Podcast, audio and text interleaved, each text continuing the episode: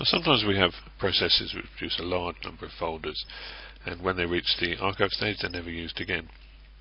We've developed a folder shredder that will delete all the records or all the folders that stage and all the associated records such as attachments, um, alerts and the history.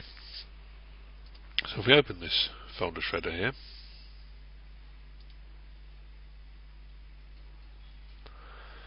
we select a map name, we'll select delivery, the process we just used. And we'll select here the stage name. Notice there are only archive stage names set here and we'll delete after one month. And we'll run that every one day.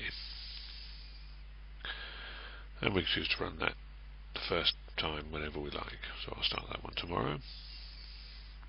As you can see here we can look at the folders at that stage now notice we said one after one month so if we run it now that will actually do nothing so we go back to our folder shredder stage uh, on a, folder shredder on the watch list we can see that folder's there. By the way, you can actually open that folder from here as well. So if we were to edit the shredder and make it one minute and then run now